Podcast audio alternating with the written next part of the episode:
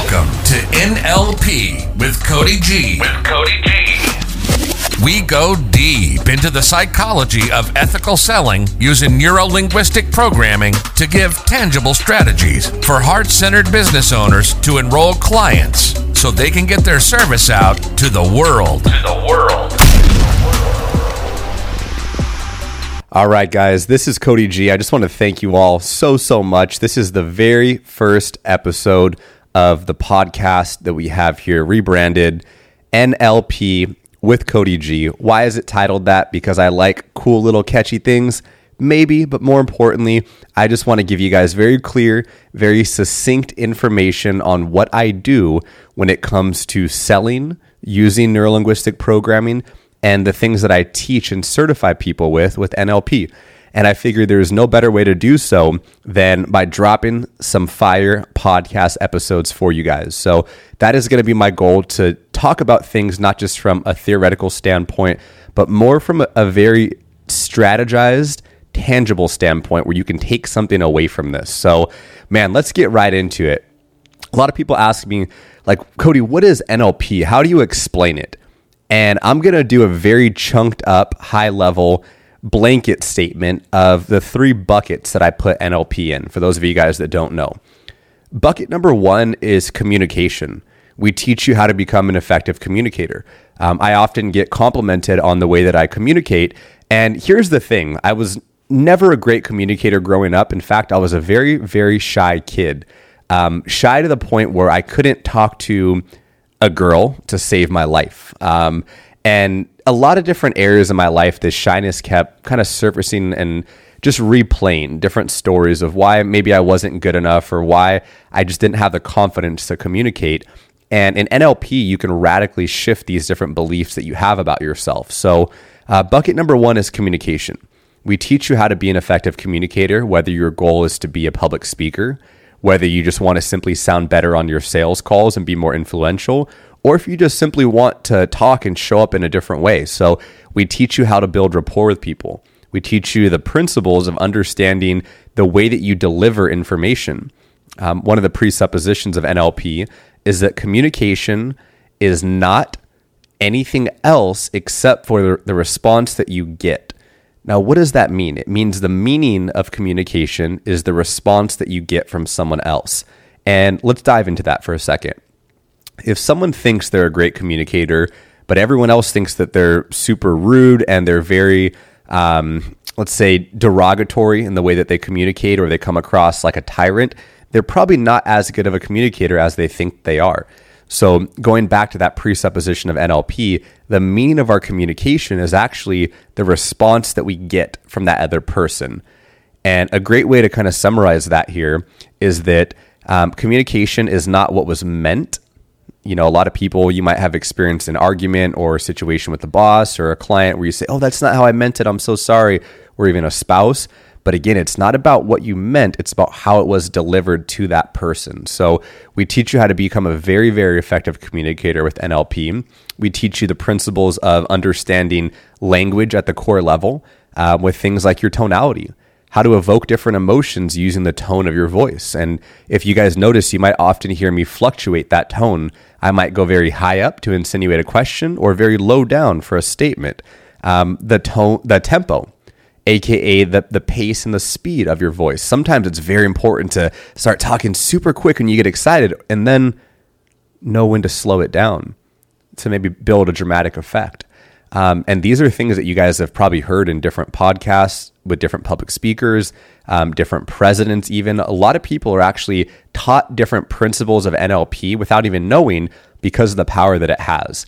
Um, so we can dive really deep into that with things like the timbre or the quality of your voice. Someone like Tony Robbins or Les Brown, they have a very deep, kind of gravelly voice that uh, we know them as. So that's that's what the timbre is. But anyways, we'll summarize bucket number one um, as communication. Bucket number two is how the mind works.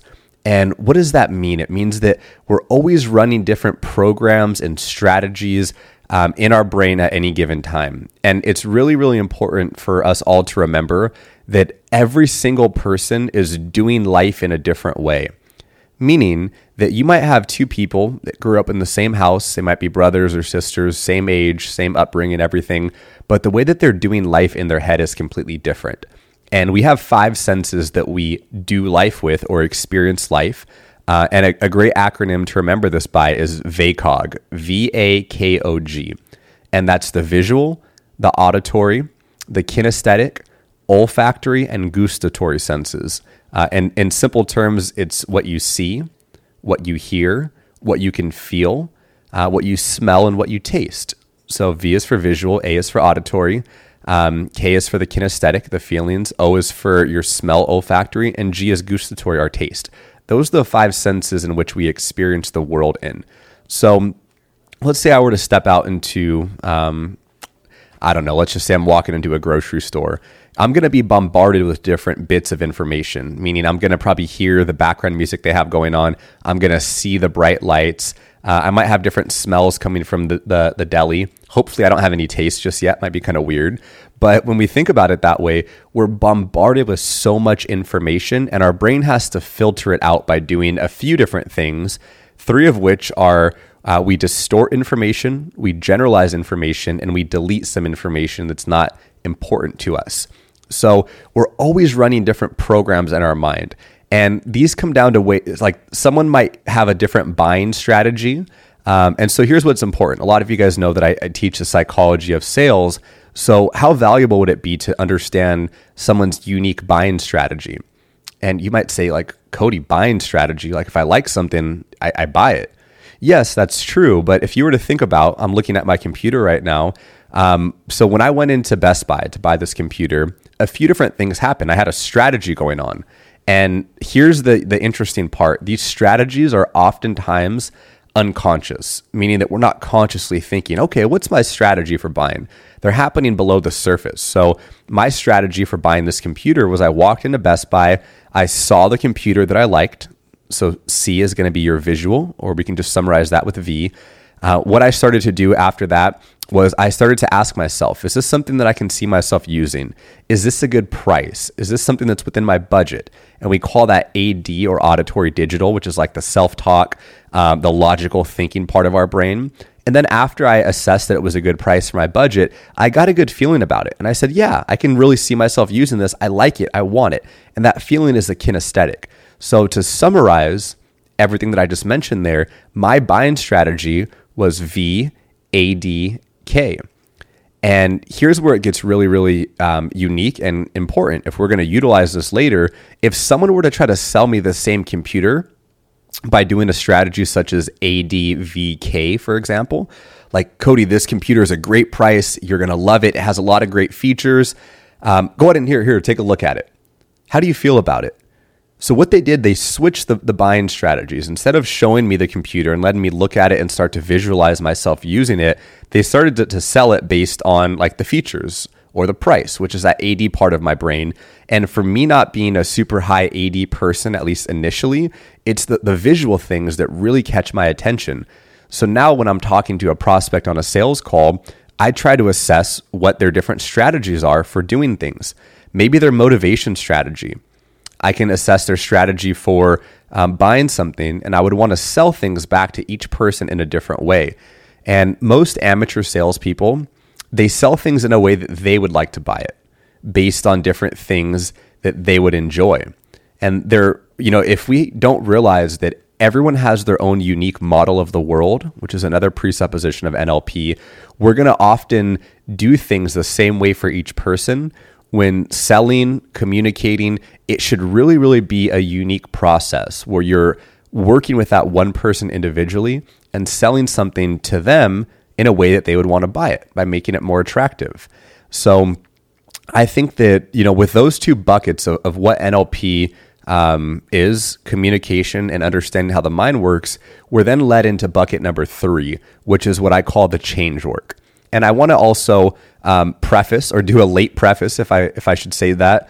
Um, with these are not the NLP style of, of summarizing NLP. This is just my own unique way of explaining it from my experience. The three easy buckets for the average person to understand. So, bucket number one, we had communication.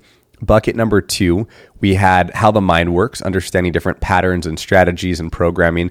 And bucket number three is going to be the change work. And these are things that people most commonly know NLP for. These are the techniques, these are the things that we can do, such as like a swish pattern, anchoring, um, a lot of different things that we, we have, different tools in our tool belt to use with our clients.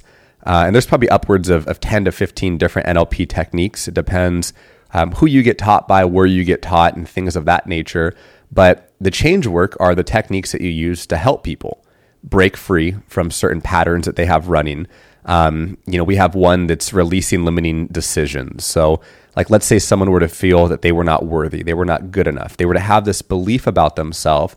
We can go and release this belief forever uh, within like 10 or 15 minutes maximum working with a client and have it not only be quick change because you know quick doesn't really matter but what matters it's it's lasting change when you can do this with a client the reason why it's lasting is because we're not just consciously talking to someone like a lot of times traditional therapy does what we're doing is working with the root of these issues working at the subconscious level and when you can release that root, it's like ripping out a root from a tree or a weed. It's not going to grow back. But if you just like spray some bug spray on that weed or just cut off the top of it, it's going to keep growing back. So you got to go rip that root out. And that's what we're doing at the subconscious level with a lot of the change work in NLP. So those are just a, a few different high level ways to look at what NLP is um, from a very introductory level stance. So this is going to be the first episode. I'm going to cap it out at that so I don't bore you guys too much. But if you like this kind of stuff and want to learn more about it, um, best thing to do is just kind of keep yourself in that loop of being a student and a learner because NLP is really a lifelong journey. Um, and you know, talking about number three in that bucket when it comes to, like these tools and techniques, um, I, I think that looking at NLP from a standpoint of just having techniques to learn is doing a, a, injustice to the field of NLP because there's it's so much more in depth and I consider myself not just being a good trainer that does good techniques but I really just do NLP. I am NLP. Meaning that it's just the way that I go about life now. When I step out into the world I'm filtering everything through my understanding of NLP through the presuppositions that we have. And you know such as here uh, here's one that I really love. Everyone is doing the best they can with the resources they have available.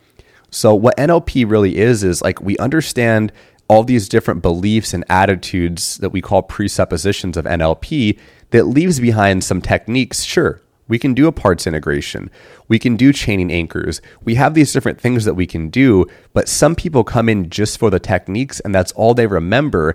And they're not fully getting that grasp of what NLP can do and how powerful it is because they're just using it for a technique purpose. So, um, yeah, this is stuff that I geek out on because it's so applicable, not just in business, if you're an online entrepreneur, not just in your relationships um, with your spouse, not just being a parent and understanding how to communicate with your kids more effectively, not just being a speaker and wanting to have great messaging for someone, but really in every single thing that you do.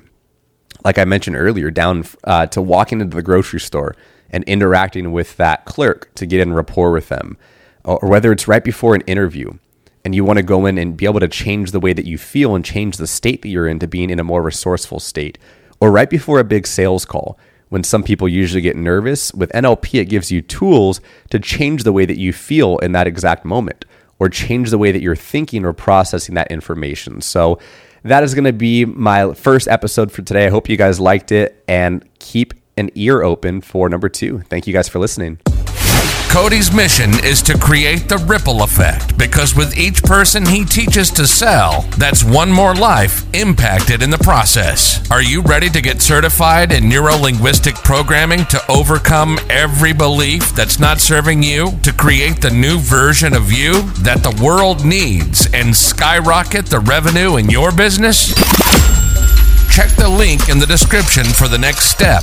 Thank you, and please leave us a review for some brownie points.